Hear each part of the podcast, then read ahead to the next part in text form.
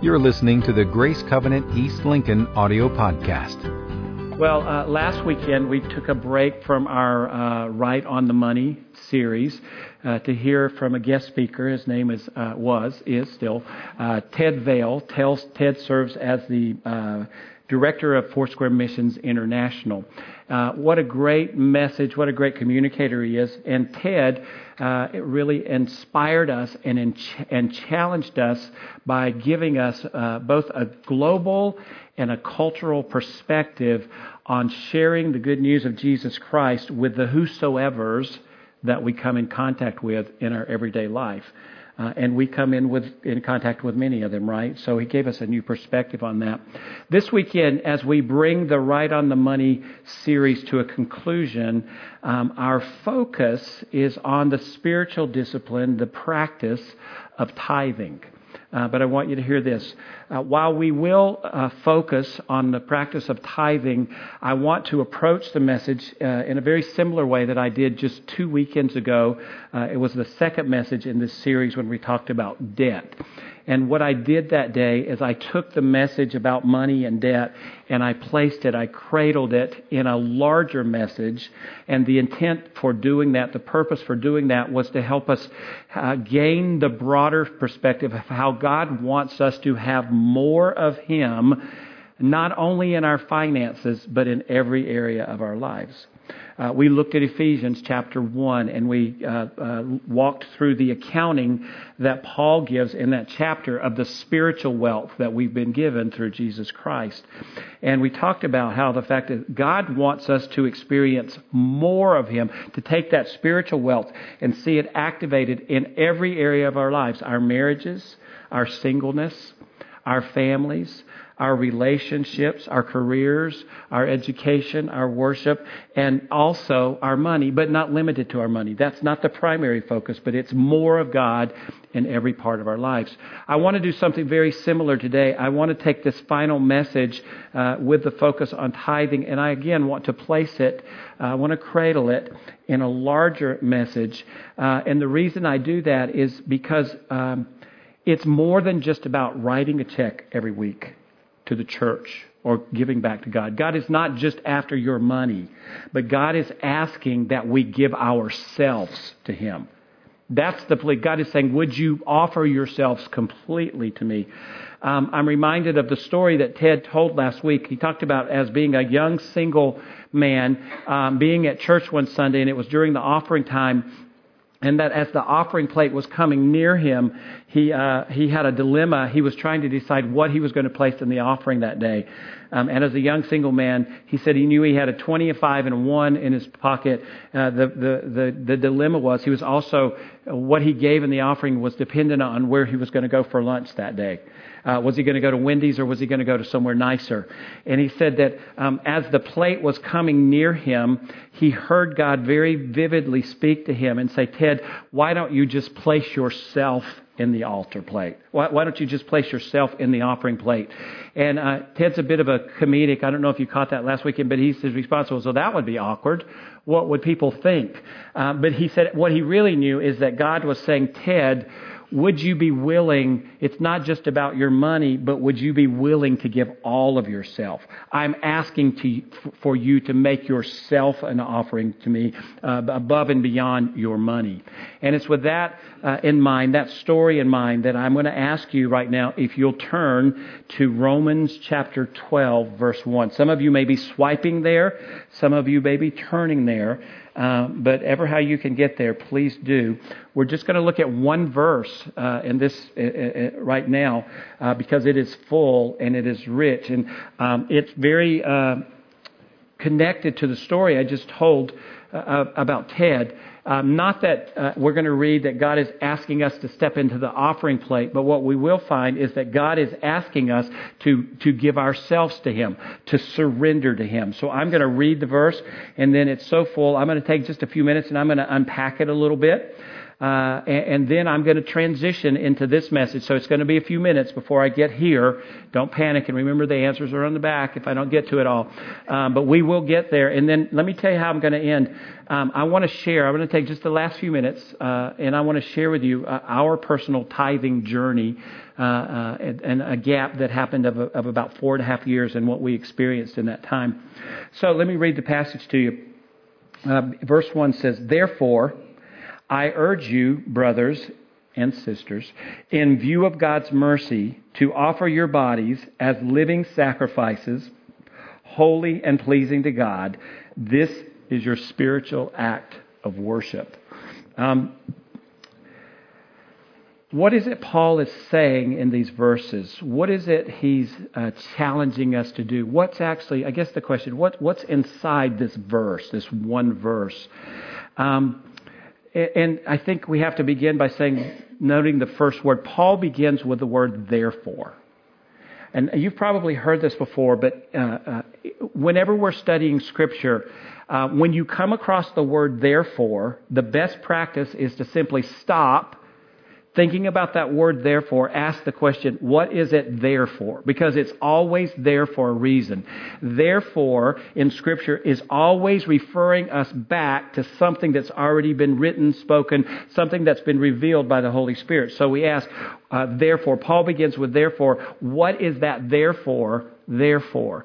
And it's pointing us back. It's pointing us back. In this case, Paul says, therefore, uh, in view of God's mercies, I urge you. And so that therefore is pointing us back to the mercies of God. If we were to do a survey this morning, we don't have time, uh, but if we were to do a survey of the first 11 chapters of Romans, we would find that those 11 chapters are filled with the rich doctrines and theology of God. And in that, each one of those uh, reveal the rich mercy of God. They reveal God's loving compassion for us. They reveal God's loving kindness to us. Uh, they're rich. They're rich in God's mercies.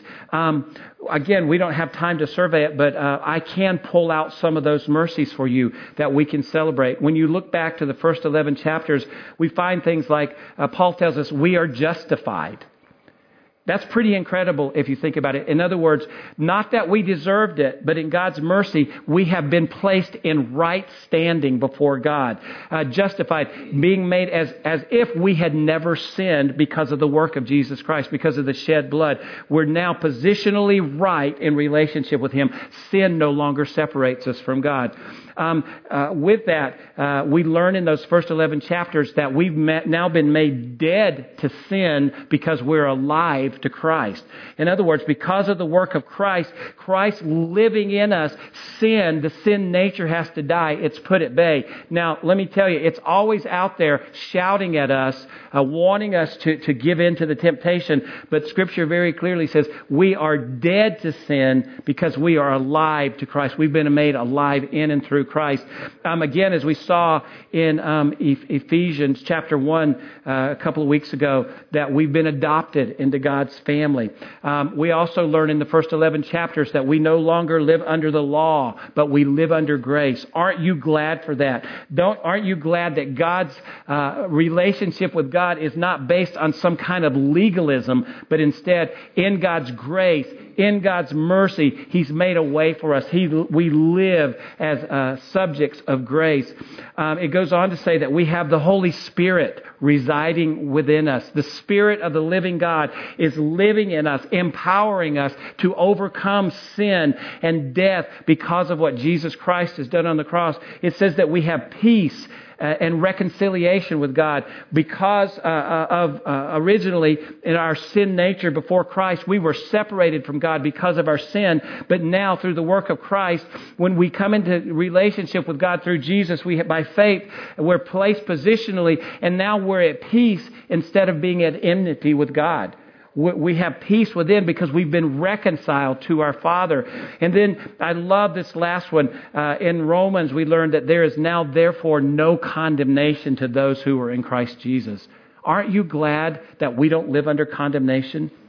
It's it, that, that the God who created the universe, uh, the holy God, that even in our own um, tendency, inclination to sin, that there's no condemnation when we fail, when we blow it. But He still loves us in His grace. He loves us in His mercy. He accepts us. There is no condemnation. And what that has to tell us too is oftentimes we uh, we feel like uh, we live under condemnation. We assume that God is condemning us when He's not. But the self condemnation can be so heavy on us. And so because we're not in condemnation because of Jesus Christ, we don't have to live in self condemnation because we've been set free. We're alive in Christ. Aren't you glad this morning that God is rich in mercy?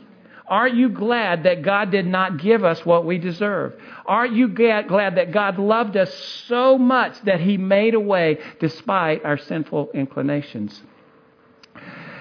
So, the first 11 chapters, we've said, are filled with uh, rich with theology and, and um, doctrine. But as Paul writes, when he comes to chapter 12, uh, there's a, there's a, it's pivotal. There's a change in what he does. So he's been dealing with the doctrines, the theology of God. And here's what I want to say. You can study the Word and you can be, your head can be filled with theology, but if you can't put it to work in your daily life, it's not worth anything. That might seem a little harsh, but you can't. If you can't put it to work, it's not of any value. And so what Paul does is he moves from doctrine, he moves from theology, and he moves into the practical realm of this is how you put this to work in your life every day. This is how you make the doctrines of God work. This is how you make the theology of God work. This is what you do to live it out. So how does he go about that? What's his approach? Well, he says, therefore, in view of God's mercy, I urge you. And we're going to stop again. We're just going to talk about that word briefly urge. It's a very important word. Um, Paul uh, is what he's saying, it comes with very strong meaning. When we think about the word urge, Paul's not just saying, um, uh, I, I, hey, if you get a chance, uh, stop in and listen to something I have to say. But he's actually saying, um, I, I urge you uh, he, he's saying, I, I am asking uh, that you come alongside me. I, I lovingly want to tell you a message, but the message carries great importance. It's like he's saying, uh, literally, the word means, I appeal to you or I exhort you. But it's even stronger than that. Paul is saying, I urge you, I, I am pleading with you. I am begging you to come alongside me and hear this message because this message is necessary for how you're going to live out your life on a daily basis. I'm begging, I'm pleading. And what is it he's begging that he's pleading for us to do? And very simply, he's saying, Would you present yourselves to God? He's not even asking the question. He's saying, present yourselves to God.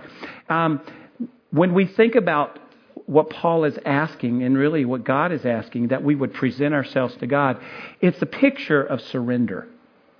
It, it really is. It's the picture of this to say, God, I, I, I surrender to you.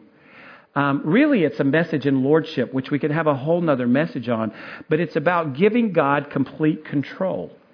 It's about um, uh, surrender, it's about placing ourselves fully at God's disposal. It's about uh, releasing control. It's about releasing our grip. That's kind of hard to do sometimes, isn't it? Don't you like to have a grip on life? I mean, we say, get a grip on it. That's not what God's saying. He's saying, would you release the grip that you have? Would you allow me control? And when we release the grip, we release it in such a way that it's not, I'm releasing, but I'm keeping my hands close by so that I can take it back if I don't feel like you're handling it very well. He's saying, release yourself, release your grip. Would you give everything to me? Present yourselves to me. And what is it he's really asking? He says, um, present your bodies. And when he says present your bodies, he's saying, I mean every part. I mean every part of you. He's not just saying present your money, present your tithe check, present your offering, present your time, but he's saying present your body, present every part of you. Leave nothing out. Give him your first, not your last. Give him your best, not your leftovers. Give him everything. That is what God is calling us to, is that we would be a people so surrendered to the Lordship of Jesus Christ that we say, God, this is not always easy for me, but I'm releasing my grip and I offer myself to you. I am surrendering to you. I place myself fully as at your disposal. It's very important that we understand that what we do with our bodies is as much a part of our spiritual life as what we do eh, when we have our devotional time in the morning or in the evening. And it's, it's just as important, if not more important, than what we do with our time. And it's just as, or more important than what we do with our finances. Because again, as we're talking about tithing, God's not just asking for your money. He doesn't need your money.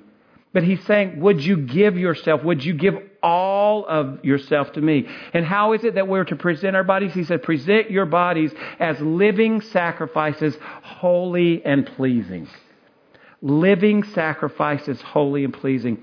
Uh, the Old Testament worshiper took animals to the temple to be killed and then placed on the altar. That's not what Paul's asking of us.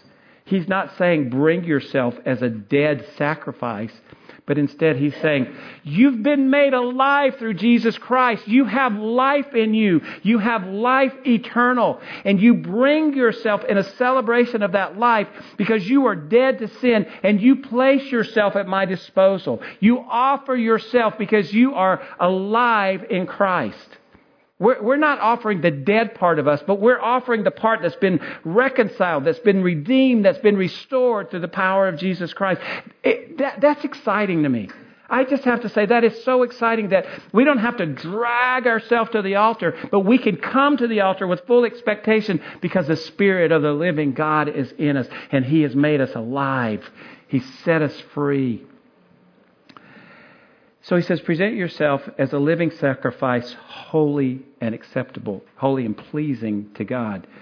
Um, when we present ourselves as a living sacrifice, holy and pleasing, it's not about perfection. It's not that, that we're saying, God, I'm going to get my acts perfect as I give myself. Because that, let's face it, that's not possible because the sin nature is still, it's still shouting out at us. But instead, we're saying, God, I, I, I'm coming to you. I present myself to you, my whole self, my whole being. Um, I, am going to place it as a living sacrifice on the altar. I'm, I'm letting go of the grip. And in doing so, I understand that I am dead to sin and that I'm alive to Christ. And therefore, because of that, because you've made me alive in holiness, in, a, in an act of holiness, I'm going to separate myself from my own selfish ambition. I'm going to separate myself from my own selfish desire. I'm going to separate myself from a mindset that has been dictated by the world around me that actually opposes the holiness of God. And really there's no contest with it, right? I mean, if you if you just read the paper, watch the news, whatever, you can see that the world around us opposes the holiness of God. Just with some of the things that have happened just in the past two weeks, we see that the world opposes anything that's holy and pleasing to God. But we're saying, I'm not going to function by a mindset that's dictated by the world, but instead, I'm coming into alignment with who you are. I'm giving myself to you. And as I give myself to you, you're going to work all of these things out in me by the power of your Spirit. We're trusting that God's going to do that. You see, this is again why I could say it's not just about money, because here's what I'm convinced of. Um, when we are able to embrace what it really means to sacrifice ourselves, give ourselves as living sacrifices, when we embrace that lordship of Jesus Christ, where we say, and I know we don't really use the word Lord today, like Kimmy doesn't come home and say, What can I do for you today, my Lord? I hope she, she disagrees. I'm not going to either. and so I know that that language can be kind of foreign sometimes, but what, what that's really about is who am I going to give control of my life to? Who, who, who am I going to offer control of my life to? And, and, I, and I, I know that when we, when we say, God, I give you control, things like our money, they, they just come into alignment. They, they just begin to line up. So, we've looked at Romans 12, 1. We know that God is offering us, asking us to offer ourselves as a living sacrifice. Um, that living sacrifice has to be something daily. It's not a one time occurrence. It, it doesn't just happen at salvation, but it happens on a daily basis. And so, what if every day when we rolled out of bed, we were to pray to God a prayer that offered Him ourselves as a living sacrifice? What if it were something like this? What shall I give to Christ today? To Him who gave Himself for me. I'll give to Him my life, my love, for time, and for eternity. What if every morning we prayed some kind of prayer? The first thing we did is, God, I'm giving myself to you. I offer myself to you because of what you've done for me. Um, I shared this in the last service. Um, I try in the mornings when I wake up to say, God, would you help me order my day? And I found that when I give God my day, my day goes much better. When I don't give God my day, stuff comes up. And stuff comes up even when I give my day to God, but God helps me navigate through it in a different way. So we give ourselves to God. So, how does all of this apply to tithing? How does all of this apply to our money? How, how does being a living sacrifice apply to our money? Well, again, I believe when we get the living sacrifice part, everything begins to line up. Uh, but what I want to do in just the last few minutes is um, I want to walk you through briefly just five biblical truths that will help us uh, understand the principle of the tithe better. And maybe the best place to start before I give you those truths is just to define when we talk about the tithe, what are we talking about? Uh, in Hebrew, the word means uh, a tenth part. And it always refers to the first part. So when we talk about uh, tithing, we're talking about giving the first part of our income, a tenth, to God. That's, that's simply what it means. Um, in Malachi chapter 3, uh, we find uh, where God says that uh, we are to uh, offer the tithe as a sacrifice to Him. Uh, in fact, he says in Malachi chapter 3, uh, test me in this. And it's the only place in Scripture where God says to test him on anything. And he's not asking us to test him because, we, because he needs our money, but he's asking, are you willing to give all of yourself, including your finances? Um, Jesus affirms the tithe uh, in Matthew 23 23, where he says not to neglect the tithe. Um, so let me say this before I walk into these, these five truths. Um, oftentimes we can struggle with the whole principle of the tithe. Maybe you're here today and it's like, I really, I don't want to hear this. I, I don't want to hear this. I guess it's too late for that, right? And sometimes we struggle because we have things like, I, I just can't afford it. I can't afford to tithe. I've been there. I understand that. And sometimes it's more, my debt is overwhelming. I'm so in debt, I can't tithe. And that's kind of a matter of not being able to afford it. And sometimes it's because a husband and wife just aren't in agreement, so it causes contention in the home. Here's what I want to say to you today. Uh, you, I want you to hear this from me. If you are here and somehow you struggle with this aspect of money, you struggle with a tithe, I want you to hear this message from me is not a message of condemnation. Here's what I love uh, about my role. I have no idea who gives, what they give, and I don't want to know. That's just not part of, of, of my portfolio. I never, I never see the offering. I never will see the offering. I don't want to see the offering, and I will never build a relationship on that. I, I, never will. My heart, my desire is that we as a people experience more of God. And I believe that there's a great uh, uh, ability to experience more of God as we offer our finances to Him. But I'm not condemning anyone who may not tithe because I don't know if you do or not, and I don't want to know. So, with that, let me just walk you through these um, five truths. It's going to be really quick, and then I'm going to share a personal story. Why do we honor God with a tithe? Why should we honor God with a tithe? Truth number one tithing is a statement of priority. Tithing is a statement of priority. As living sacrifices, we recognize God as our provider and honor Him by giving Him back the first portion, a tenth of our income. Actually, it's all His income anyway. Truth number two tithing is an act of trust and faith. Trust and faith. Tithing really isn't a money issue, tithing is a trust issue. Think about it. It's, it's about trusting God. God, if I give you the first portion, I'm trusting you that you're still going to continue to supply out of my, all of my needs. Truth number three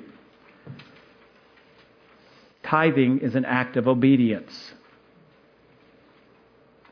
Again, not only do we find it in the Old Testament, Malachi for one of those, but we also find it in the New Testament. I, I reference it, Matthew 23 23. Jesus says not to neglect the tithe. Truth number four tithing is an act of worship. Tithing, when we tithe, when we give back to God, it expresses our gratitude. We're recognizing, God, everything I have comes from you. It actually belongs to you. You've called me to be a steward of it, and now I'm so thankful for that, and I'm, I'm with a cheerful heart giving you back the first portion. And then finally, tithing opens our lives to God's blessing and protection. Tithing opens up our lives to God's blessing and protection. And it's with that that I want to just take the last few minutes and I want to share just our personal tithing story. Um, Cami and I have been married almost 35 years. In fact, uh, Easter this year is our anniversary, April 21st. Um, we'll be married for 35 years. And um, uh, when we married, we were a tithing couple. We, we began to practice the principle of the tithe. Uh, about three years into our marriage, we had a sense. We were living here in North Carolina. I was actually on staff at Grace Covenant. It was when it was just Cornelius Foursquare, number one, number one.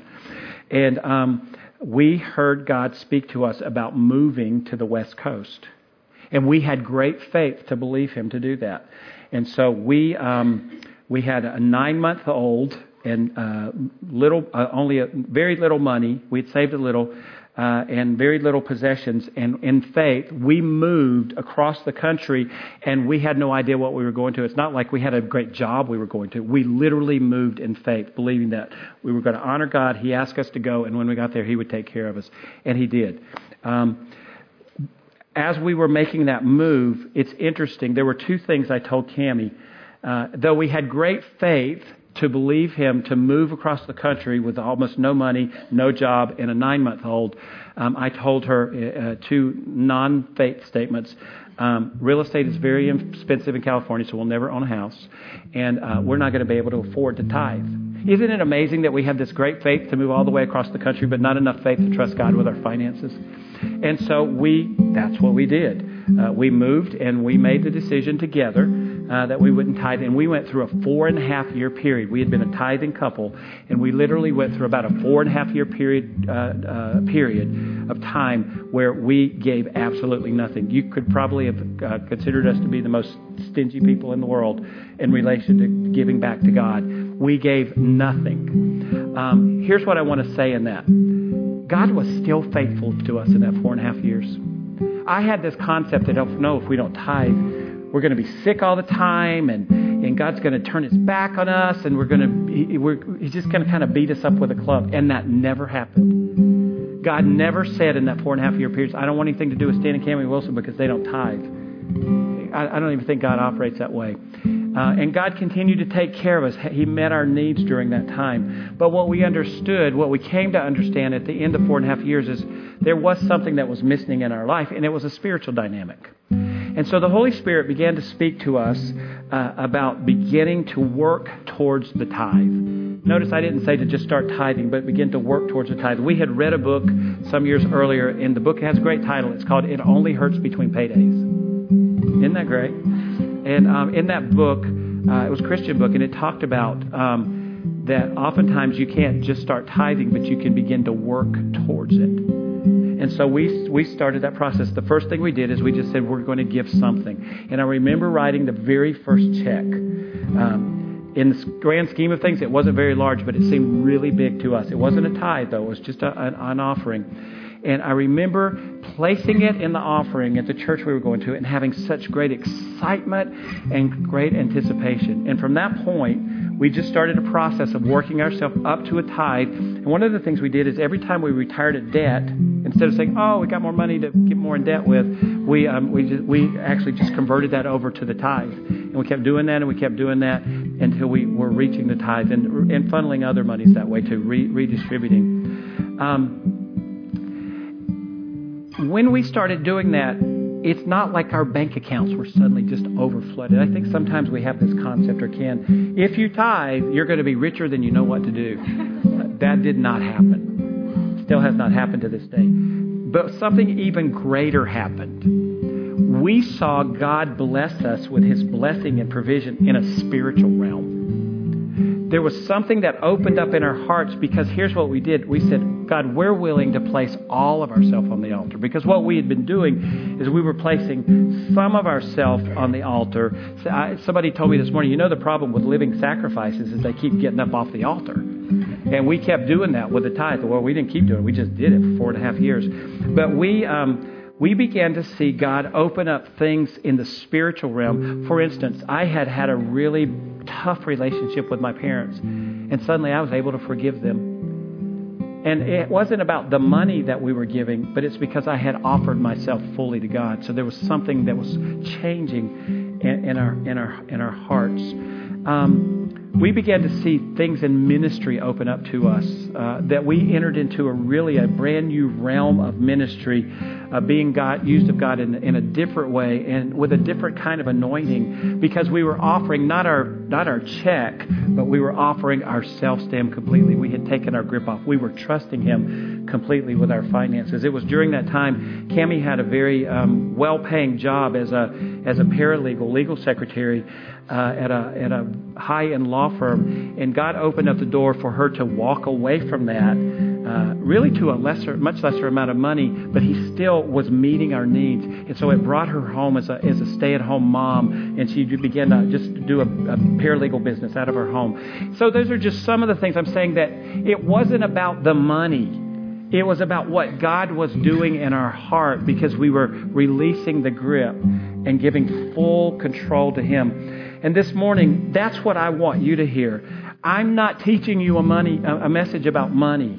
That's between you and God. The Holy Spirit has to work that out in you. But what I do want to see happen, what we want to see happen, is that you experience more and more and more and more of God in every area of your lives, and that it flow over into your marriages or your singleness or your families, your relationships, your education, your career, and into the realm of your money that God would begin to bless you, but much more than in the realm of money, but that He would open up spiritual doors for you like you've never experienced before. Do you want that to happen? Okay, you can do it. I want you to stand, and I want to pray that over us this morning.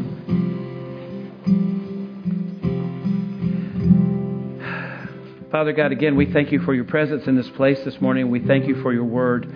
Father God, this morning we make a declaration together that we present ourselves as living sacrifices, holy and pleasing to you.